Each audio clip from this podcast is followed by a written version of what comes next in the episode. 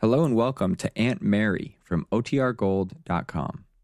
This episode will begin after a brief message from our sponsors. Another day is here, and you're ready for it. What to wear? Check. Breakfast, lunch, and dinner? Check. Planning for what's next and how to save for it? That's where Bank of America can help. For your financial to dos, Bank of America has experts ready to help get you closer to your goals. Get started at one of our local financial centers or 24-7 in our mobile banking app. Find a location near you at bankofamerica.com slash talk to us. What would you like the power to do? Mobile banking requires downloading the app and is only available for select devices. Message and data rates may apply. Bank of America and a member FDIC. Look, Bumble knows you're exhausted by dating. All the must not take yourself too seriously and 6-1 since that matters. And what do I even say other than hey? well, that's why they're introducing an all new Bumble with exciting features to make compatibility easier, starting the chat better, and dating safer. They've changed, so you don't have to. Download the new Bumble now. Now our story continues. In his comfortable and attractively furnished office, Dr. Ray Whitney, the young doctor at the Three Falls Prison for Women, closed the book he was studying, looked at his watch. In a few minutes, Kit Calvert would be in his office for an interview. In spite of his outwardly cold, businesslike manner, Dr. Whitney took the physical and mental ills of the women prisoners very much to heart. He told himself that there was something pathetic about Kit Calvert, that it was sad to see a young woman of her beauty, her background, and education in such surroundings. And now, a few minutes later. Good evening, Doctor. Hello, Mr. Calvert. Sit down, won't you? Thank you. Tired? Not particularly. I was just thinking how nice it is to be here. For some reason, this office gives me the illusion that I'm free, that we're on the outside. The very fact that you asked me to sit down. It's strange, all the little things in daily living, the little things that you take for granted. They're the ones that suddenly become so important, for, for which you suddenly have a craving, like you have sometimes for a, oh, cigarette, for instance. Mm, I know. Would you care for a cigarette, incidentally? No, uh, not right now, thanks. By the way, I'm sorry you're going to miss the movie. I'm not. This'll do me much more good. Besides, to be perfectly frank, I've seen it. Uh-huh. Any good? Not bad. Not bad at all. I don't imagine you get to go to movies much, do you, Doctor? No. In a way, you're in a prison, too.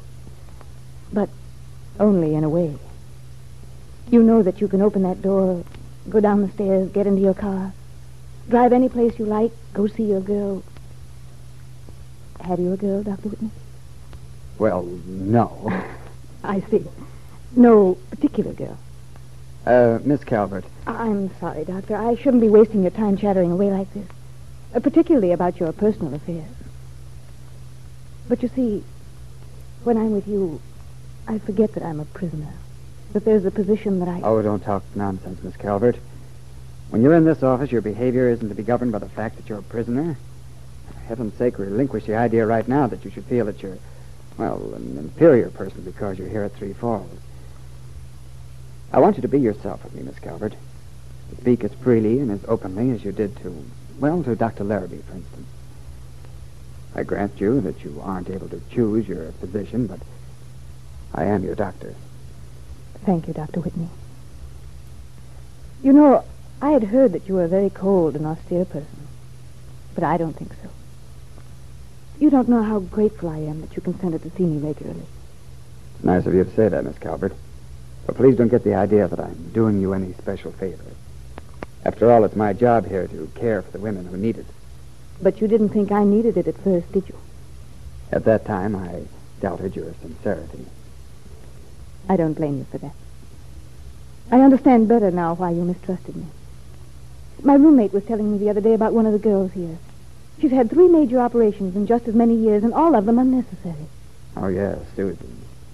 I performed the last two myself. I doubted the necessity for them, but she faked the symptoms so perfectly I couldn't afford to take the chance. And all that just to get a little extra attention. To be set apart from the rest of the mass. That's right. Well, to be honest, perhaps I unconsciously wanted that when I first asked you to see me. Maybe that's why I have the fears. maybe there isn't anything really wrong with me. Of course there isn't anything wrong with you, Miss Calvert. But you do need to prove it to yourself. I'm going to get you to see that there's absolutely no reason for you to be afraid. But if you'd made such a botch of your life, and of other people's as I have, That's in the past, Miss Calvert. But when you're in a place like this, you live with your past. Whitney. Because it's the past that's responsible for your being here. The present, each day is just something to be gotten through somehow. And the future, the future frightens me. I believe I will have that cigarette now, please, Doctor. Of course.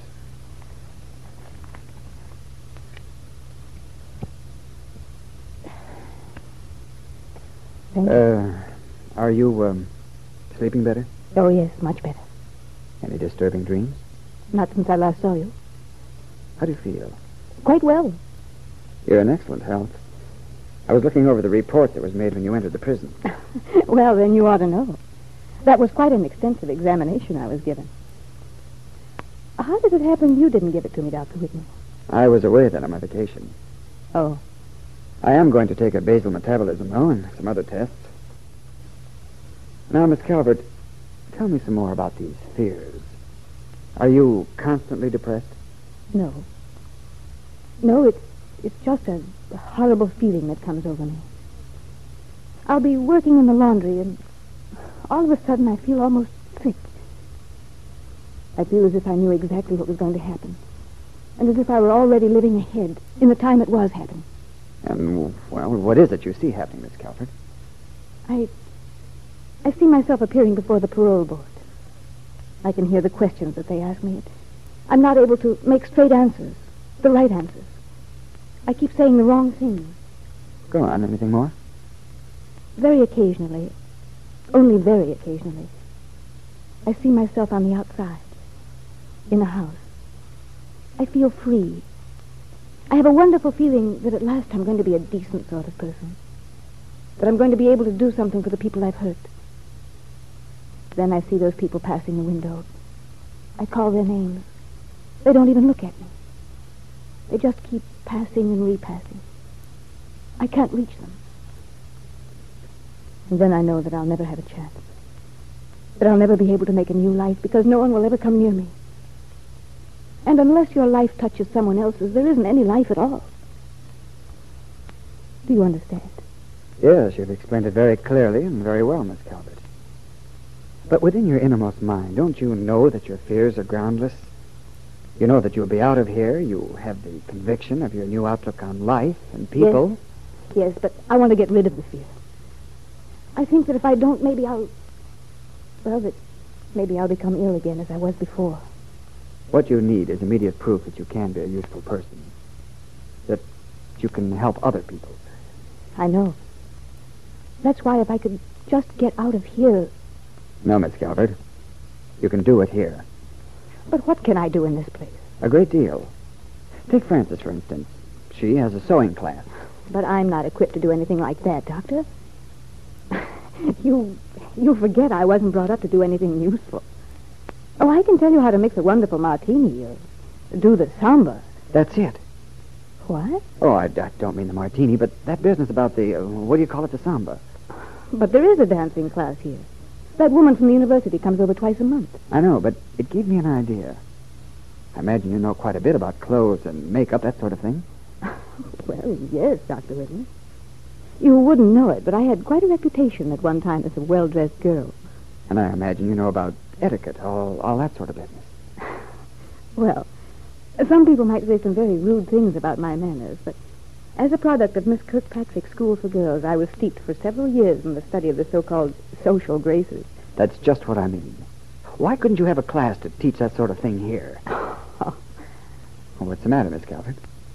It just seems that, well, it seems so funny that you'd think of something like that. Oh, but Dr. Whitney, really, I couldn't possibly. Why not? Well, nobody's interested in that sort of thing. You think not?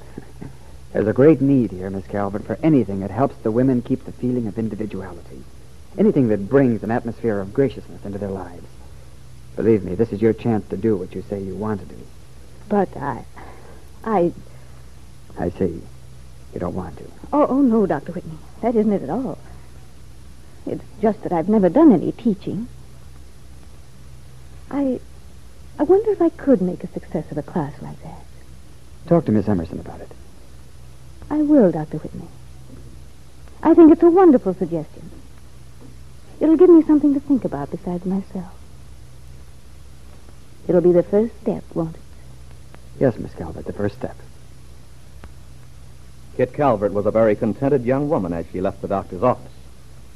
But at that same moment, Mickey Gray, Kit's roommate at room number 12, smiled as she looked at something in the newspaper and thought, just wait until Kit gets a load of this.